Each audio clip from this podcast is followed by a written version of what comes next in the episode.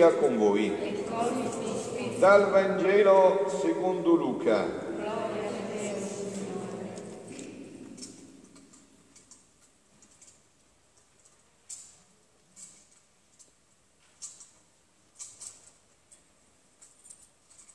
Ed ecco, in quello stesso giorno, il primo della settimana, due dei discepoli erano in cammino verso un villaggio di nome Emmaus, distante circa 11 chilometri da Gerusalemme, e conversavano tra loro di tutto quello che era accaduto. Mentre conversavano e discutevano, insieme Gesù in persona si avvicinò e camminava con loro, ma i loro occhi erano impediti a riconoscerlo.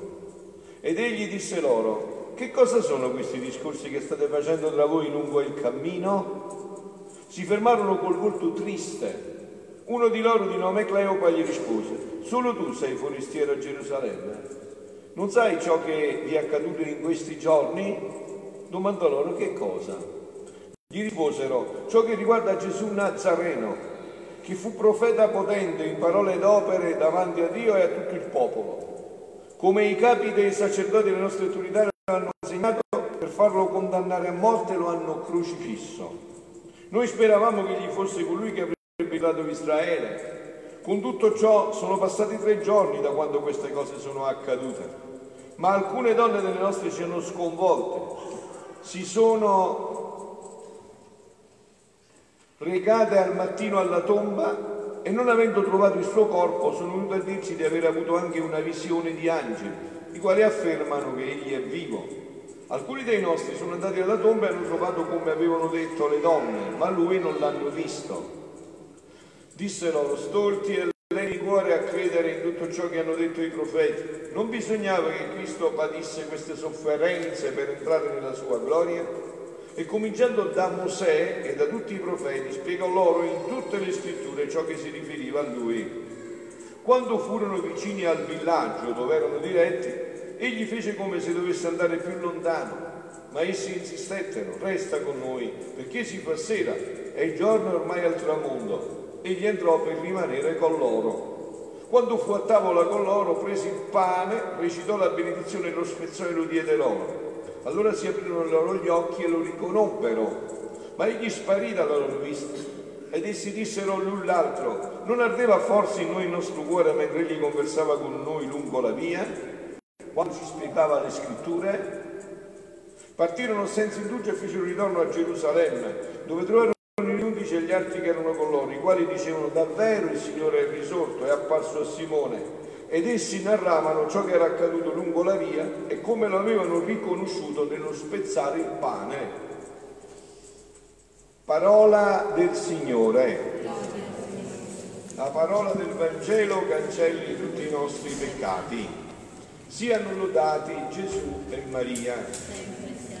Questo è il giorno più splendido, non c'è giorno più meraviglioso di questo. Avete sentito che la Chiesa ci ha fatto ripetere nel Salmo tre volte e questo è il giorno che ha fatto il Signore, rallegriamoci ed esultiamo. Quindi questo giorno è il giorno che Dio sognava per l'umanità. Noi poi abbiamo rovinato tutto, ma grazie a Dio c'è stata la Pasqua e Dio ha ripristinato tutto. Io ho scelto questo Vangelo, si poteva scegliere, si poteva scegliere per la messa vespertina questo Vangelo, l'altro Vangelo, io ho preferito questo perché è molto più bello per me, molto più articolato, proprio per entrare nel giorno pasquale, anche perché questo Vangelo di Luca, i due discepoli di Emmaus, descrivono proprio quello che avviene durante la Santa Messa. Vero? Io lo so perché sul sacerdote vedo, voi arrivate un po' tristi alla Santa Messa, appesantiti dalle ansie settimanali, dalle preoccupazioni, avviluppati nel mondo, eh?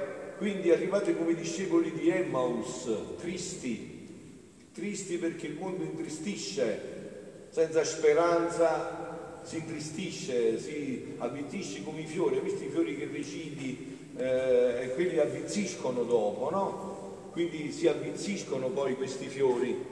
E così anche voi arrivate tristi, no? i discepoli di Emmaus eh, esternano tutta la loro tristezza. Gesù che cosa fa ai discepoli di Emmaus?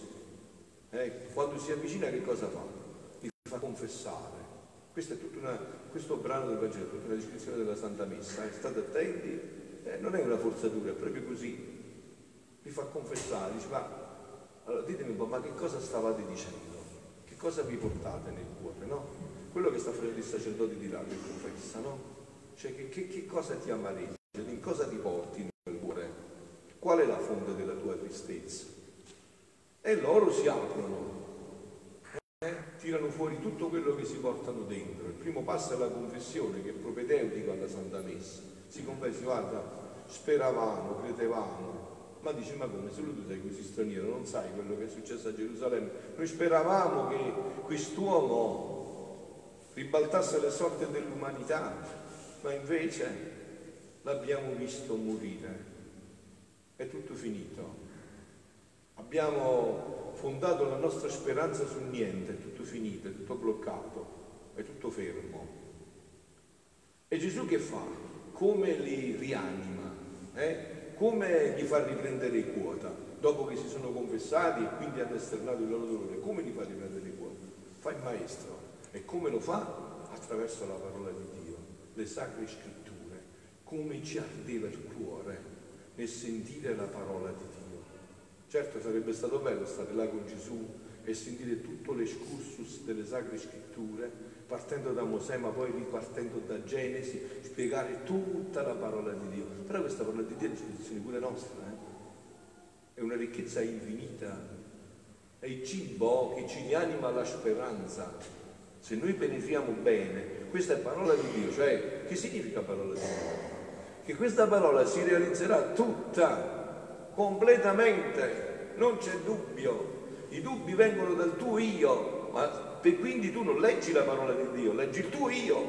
È un altro paio di maniche. Non leggi la parola di Dio, sei fissato nel tuo io. Devi entrare nella parola di Dio, devi credere alla parola, non alla tua testa. Alla parola. Gesù li rianima con la parola. Ci ardeva il cuore, cioè questa parola deve farci bruciare il cuore non solo, ma se veramente portiamo questa parola anche noi, deve bruciare il cuore agli altri mentre noi la pronunciamo. Se ci crediamo, se questa è parola che è diventata la nostra vita, è certo che farà lo stesso effetto dei discepoli di Emmaus. Mica Gesù vuole bene più i discepoli di Emmaus che a me e a te. Mica Gesù c'era allora e ora non è presente qua. È presente come là. Anche loro non l'hanno riconosciuto. Poi vediamo dove l'hanno riconosciuto. All'inizio non l'hanno riconosciuto, devo fare un discorso veloce perché io devo entrare nel mio argomento, questo è un poco propedeutico per me, anche se è già così bello, mi vedo già affascinato, però per me è propedeutico, insomma, io devo andare al molto di più, infinitamente di più di quello che vi sto dicendo, no? Quindi faccio veloce, passo perché qua ci sarebbe da fare una lezione di tutta la notte. Se voi siete gente spirituale, esaltate e dice sì padre stiamo qua tutta la notte. Se siete gente carnale dice no padre noi preferiamo passare la notte mangiando magari festeggiando ma non eh, entrando nella parola insomma no? Dipende da, da quello che abbiamo sviluppato quali sensi abbiamo sviluppato di più. Se i sensi carnali o i sensi spirituali che cosa abbiamo alimentato di più? Perché cioè, così avete sentito a Paolo che ha detto nella seconda lettura come ha detto? Se siete risorti con Cristo cercate le salsicce, detto così no, se siete risorti con Cristo cercate le cose di lassù, di lassù, dove sta assiso Lui alla destra di Dio. Cioè vuol dire i vostri sensi spirituali si sono sviluppati, quindi voi morirete se non avete questo cibo, avete bisogno di questo cibo, volete nutrirvi a questo cibo. E quindi diciamo, dopo questo Gesù alimenta la bellezza con la Sacra Scrittura, gli sviluppa gli, fa, gli, gli, gli rimette in sesto i sensi spirituali. Poi però il fatto decisivo dove viene, alto, il fatto decisivo dove viene, non l'hanno riconosciuto, ma hanno fatto un, una, un'opera di carità e anche perché avevano paura, bisogna guarda ma si fa sera, non te ne andare, resta con noi. Questo invito, ogni volta che tu dici Gesù resta con me, l'effetto qual è? Che Gesù ti apre gli occhi ti sviluppa i sensi spirituali e abbassa sempre più i sensi carnali. Guardate, un test facilissimo per capire se è stata Pasqua per te è quello che ha detto Paolo. Se siete risorti con Cristo, voi cercate le cose di lassù, dove sta Cristo assiso alla destra di Dio. È facilissimo, è un test facilissimo. Se sei risorto con Cristo, tu cerchi quello, non desideri altro che quello, brami quello. Quindi eh, Gesù gli apre gli occhi. E in quale, quando glieli apre gli occhi? Avete sentito quando? Nell'Eucaristia, nella consacrazione. Ah, sta scritto, nello spezzare il pane. Stasera Gesù vuole aprire i tuoi occhi, ti dà un'altra opportunità. Cioè adesso ti rimagi di nuovo Dio, lo metti nello stomaco, dove messi eh, la pasta, la pasta a forno, è là nello stesso punto il suo corpo si imbasta dentro il tuo corpo, il suo sangue si mischia dentro il tuo sangue, proprio nello stesso punto. Non è che Dio dice, ma io un giorno darò a Dio, no, mi farò mangiare, gli farò uno stomaco a parte solo per me. No, no, proprio nello stesso stomaco. Solo che ha un effetto contrario. I maccheroni, la pasta che hai mangiato, partono da sangue e partono spendi nella fogna. Invece l'Eucaristia non puoi fare questa, è lei che li trasforma in sé, ti apre gli occhi ti fa le cose del cielo. Se siete risorti con Cristo, cercate le cose di lassù, dove siete Cristo assiso alla destra di Dio, non quelle della terra. Ho detto io, adesso insomma diciamo questo è propedeutico, anche è stato veloce, insomma, perché c'erano tante cose da inferire dentro quello che stavamo dicendo, ma io adesso devo passare al punto principale, cioè l'aspetto, diciamo, il frutto della risurrezione. Voi sapete, no, quando un contadino pianta un albero da frutto, il suo scopo qual è? Avere i frutti. Magari le radici saranno potentissime, il tronco bellissimo, i rami stupendi, le foglie, i fiori bellissimi, i fiori profumatissimi, però se non arriva il frutto prima o poi lo taglierà, metterà un albero da frutto. Quindi è il frutto quello che gli interessa al contadino nel piantare un albero da frutto. Il frutto della risurrezione qual è? Qual è il frutto della risurrezione? Perciò, dice Gesù a Luisa, la mia risurrezione è la conferma del fiat voluntas tua come in cielo così in terra. Cioè questa risurrezione deve portare l'uomo a fare che la terra diventi cielo e il cielo si cali sulla terra. E questa non è un'idea, questa non è un'illusione, questa è la parola di Dio che ci fa pregare solo per questo. Pregate così, venga il tuo regno, sia fatta la tua volontà qua in terra come si fa in cielo. E se questo non avviene è semplicemente perché appunto noi abbiamo sviluppato i sensi carnali e non quelli spirituali. Ciò non avviene. Adesso sentiamolo un po' che come dice Gesù a Luisa, no? in due passaggi fondamentali. Dice Gesù, avete sentito che i discepoli di Emmos gliel'ha detto perché Gesù adesso, attraverso me, attraverso quello che ha detto Luisa, continua questo insegnamento. Avete capito? Luisa, già stasera per voi si verifica quello che è significato per i discepoli di Emmaus. E mica siete venuti qua a perdere tempo, mica siete venuti qua a fare eh, una passeggiata. Cioè Gesù vi ha convocati, vi ha chiamati e i vostri angeli custodi hanno collaborato tanto per portarvi qua, per continuare i suoi insegnamenti. Adesso ve lo faccio sentire, no? Sentito che gli ha detto ai era necessario che dovevo morire, era necessario. Dice Gesù a Luisa, come fu necessaria la morte, appunto, necessaria, non qualcosa di optional, necessario, doveva morire. Come fu necessaria la morte, come, come fu necessaria la morte? Fu necessaria il mio amore la risurrezione. Perché l'uomo, col fare la sua volontà, perdette la vita del mio volere. Cioè l'uomo, col peccato originale, col fare la propria volontà, ha perso la cosa più grande, cioè ha perso la vita divina dentro di lui. Quindi è andato sempre più permettetemelo questo termine, ma è vero, no? animalizzandosi, non spiritu- spiritualizzandosi, ha perso la vita divina. E lo voglio dire anche qualcosa di più di animalizzarsi, è andato demonizzandosi in certi momenti, in certi aspetti, eh? perché ha perso la vita divina dentro di sé. E io voglio risorgere per formare non solo la risurrezione dei corpi, non solo la ma la risurrezione della vita della mia volontà in essi, cioè questa vita divina, di nuovo, farla risorgere di nuovo dentro di noi, ridarci questa vita divina. Quante volte sento nel mio popolo cristiano ormai stanchissimo, no? Nella tristezza più completa, invece avete visto che, eh, sentite voi che invece i terroristi ci credono che noi mangiamo Dio. Otto bombe in contemporanea, oh, in otto chiese, tra, tra, tra hotel e chiese. Perché? Perché sanno che qua c'è il mistero più grande, è sconvolgente. Dire che uno tra poco si mangia Dio è sconvolgente, solo a noi non sconvolge più, solo a noi. Capito? Dire che tu ti mangi Dio, solo a noi non sconvolge più. Tutti ma che sono pazzi, dicono che si mangiano Dio. Cioè, quindi, e che risorgeranno, quindi il corpo non potrà morire perché abbiamo questa vita divina. Sicché se io non fossi risorto, la creatura non avrebbe potuto risorgere nel mio fiat. Le sarebbe mancata la virtù, il vincolo della risurrezione nella mia. E quindi il mio amore si sentirebbe incompleto, sentirebbe che avrebbe potuto fare di più e non lo avrebbe fatto. Onde sarei rimasto col duro martirio di un amore non completato.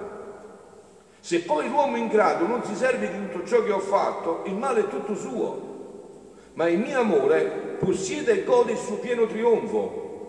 Perciò la mia risurrezione è la conferma del fiat voluntas tua come in cielo così in terra. E ha detto ascoltate che si completa questo insegnamento che Gesù stava dando ai discepoli di Emmaus, per me e per te stasera Gesù che parla, è il mio maestro, il tuo maestro, si completa questo insegnamento. Dice, se Adamo non avesse peccato,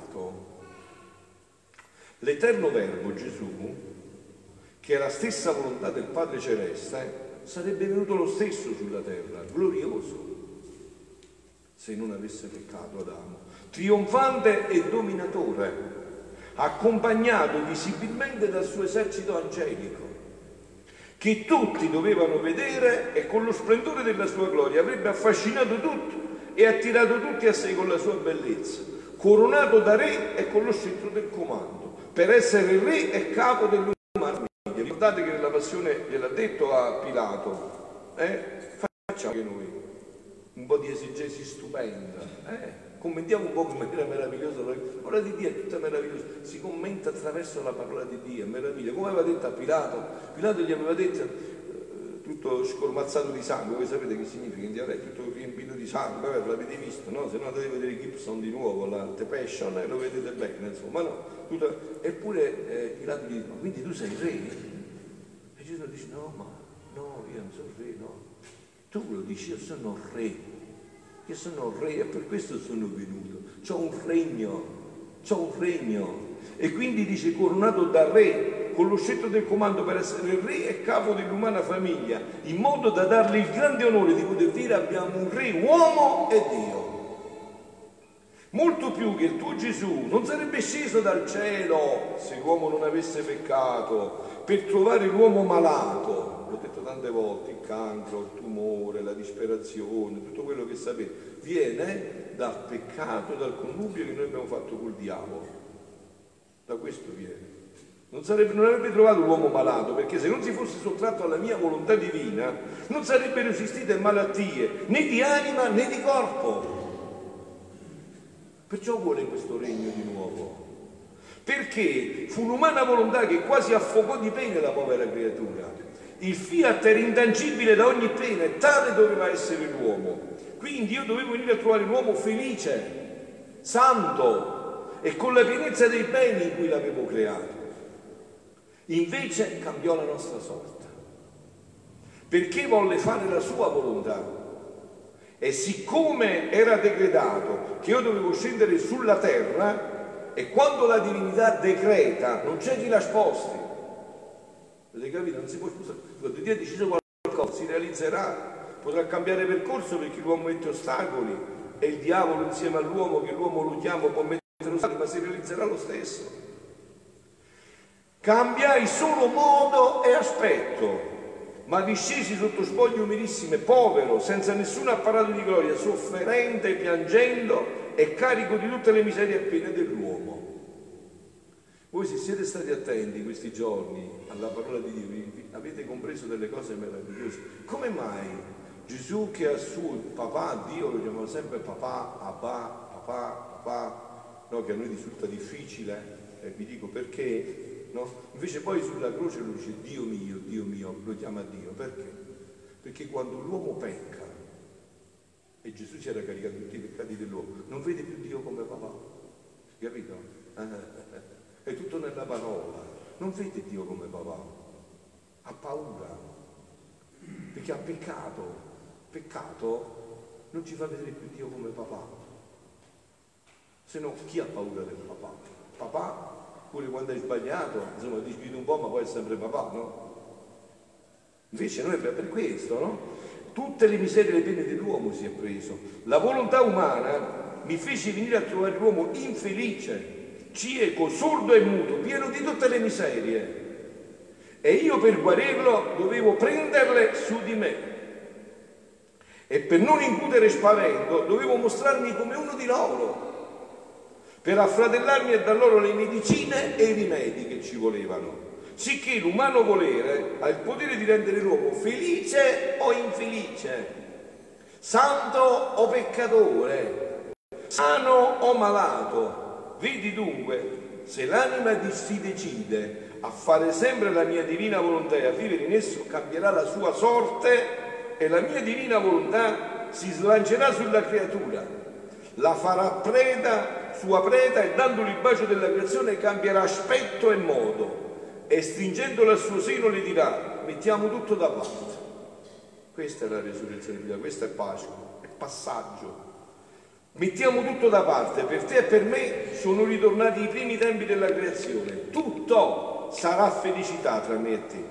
Vivrai in casa nostra, come figlia nostra, nell'abbondanza dei beni del tuo creatore. E concludiamo. Senti, mia piccola neonata della mia divina volontà se l'uomo non avesse peccato, se non si fosse sottratto alla mia divina volontà, io sarei venuto sulla terra, ma sai come? Sapete come sarebbe venuto? Pieno di maestà, come quando risuscitai. Perciò il Salmo ci ha fatto cantare, ve l'ho detto, no? Come ci ha fatto dire il Salmo per tre volte? Questo è il giorno che ha fatto il Signore. Rallegriamoci ed esaltiamo. Questo è il giorno Dio ci ha fatto per la felicità, per sempre. L'ho detto tante volte, ma insomma è un fatto semplicissimo. Ma se voi poteste fare un figlio, eh, sano, bello, intelligentissimo, che mai si ammala, che è più intelligente di tutti, che è più bravo di tutti, lo fareste così? Sì, certo. O lo fareste un po' ammalato, un po' storpiato, poi vedere se strada si va a arrivare? No, è così se aveva fatto Dio. Questo è il giorno che ha fatto il Signore. Questo è giorno. E sebbene avessi la mia umanità simile all'uomo, unita all'eterno verbo, ma con quale diversità? La mia umanità risuscitata era glorificata, vestita di luce, perciò non lo riconoscevano. Era lo stesso, ma come mai non lo riconoscevano? Andate a vedere nelle apparizioni, nessuno lo riconosceva, solo la Madonna l'ha riconosciuto. E mo lo dice alla fine perché nessuno lo riconosceva. Perché certo, per vedere gli occhi la luce bisogna essere luce, se siamo tenebre non riconosciamo la luce, no? Era glorificata, vestita di luce, non soggetta né a patire né a morire, ero il divino trionfatore. Invece la mia umanità, prima di morire, era soggetta, sebbene volontariamente, a tutte le pene. Anzi, fui l'uomo dei dolori. E siccome l'uomo aveva ancora gli occhi abbacinati dall'umano volere e quindi era ancora malato, pochi furono quelli che mi videro risuscitati che servì per confermare la mia risurrezione.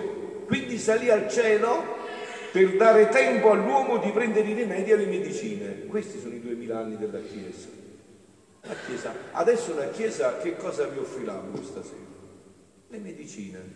Siete andati dal Padre e vi siete andati a confessare. Eravate ammalati e, la, e, e Gesù nel sacerdote vi ha guarito, vi ha ristabilito. Adesso mangiate Dio che si chiama, i padri della Chiesa come la chiamavano nell'Eucaristia, il farmaco dell'immortalità.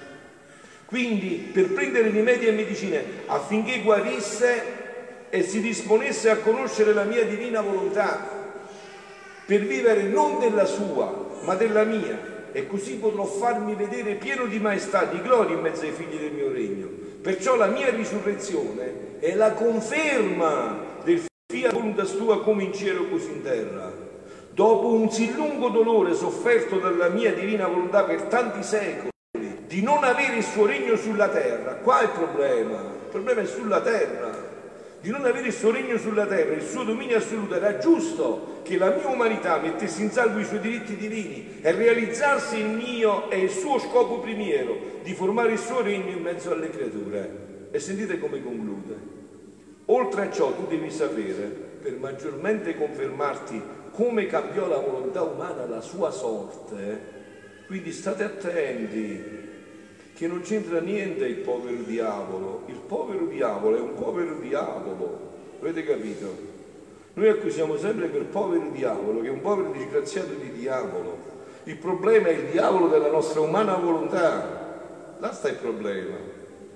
Ma noi non vogliamo prenderne atto hai capito? Non vogliamo prendere, noi siamo abituati così, non vogliamo andare a cuore dei problemi. Confermarti come cambiò la volontà umana la sua sorte e quella della divina volontà a suo riguardo, che in tutta la storia del mondo solo due hanno vissuto di volontà divina senza fare mai la loro. Il capolavoro dei capolavori è vero, la sovrana regina è io Gesù in tutta la storia dell'umanità solo due. Perciò solo due hanno vissuto così, che hanno, che, che hanno fatto questo. E la distanza e la diversità tra noi e le altre creature è infinita. Tanto che neppure i nostri corpi rimasero sulla terra. Voi lo sapete di questi giorni ormai, no? Sono 40 anni che la Madonna viene a Meggiugorie. I bambini che la vedevano, sono diventati nonni, tra poco muoiono pure loro, hanno fatto pure i figli, no? E che dicevano? Voti da poco. E che dicevano? Che cosa ci dicono? Che la toccavano la Madonna, la abbracciano, sentono il corpo, il corpo, sentono il calore del corpo, come Gesù che appena di sotto si è mangiato un bel pesce fresco, sentono il corpo, corpo, trasfigurato ma il corpo. E questa doveva essere la sorte di ognuno di noi se non avessimo peccato. E questo Gesù, questo è il frutto della risurrezione. Gesù vuole ridare questo a ognuno di noi, a ognuno di noi. Stasera vi ha chiamato, ve l'ho detto, per completare la descrizione della scrittura che ha fatto con Luisa. E mica Dio si ferma di parlare, di spiegarci, lo farà per tutta l'eternità.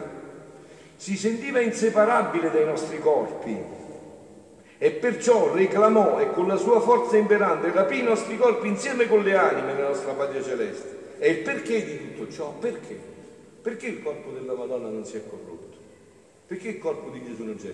Voi conoscete, eh? voi conoscete, vi autorizzo anche a contraddirmi in chiesa per piacere, voi conoscete qualcuno che dice che il suo fondatore non è morto, che la tomba è vuota e che sua mamma creatura non c'è niente del corpo, nessuno arriva del corpo della Madonna, del corpo di Gesù. E dove stanno questi corpi? Stanno già in cielo. Quello che noi avverrà alla fine dei tempi già si è realizzato, già si è realizzato. E tutto questo perché, dice Gesù, tutta la ragione, perché? Perché mai la nostra volontà umana ebbe un atto di vita, ma tutto il dominio e il campo di azione fu della mia divina volontà. La sua potenza è infinita, il suo amore è insuperabile. Questa è la Pasqua e questo vi auguro io, figlioli, a me e a voi, se no su altre chiacchiere di Pasqua. Questo vi auguro per me e per voi, che arriviamo al cuore di questa Pasqua. Auguri di Santa Pasqua.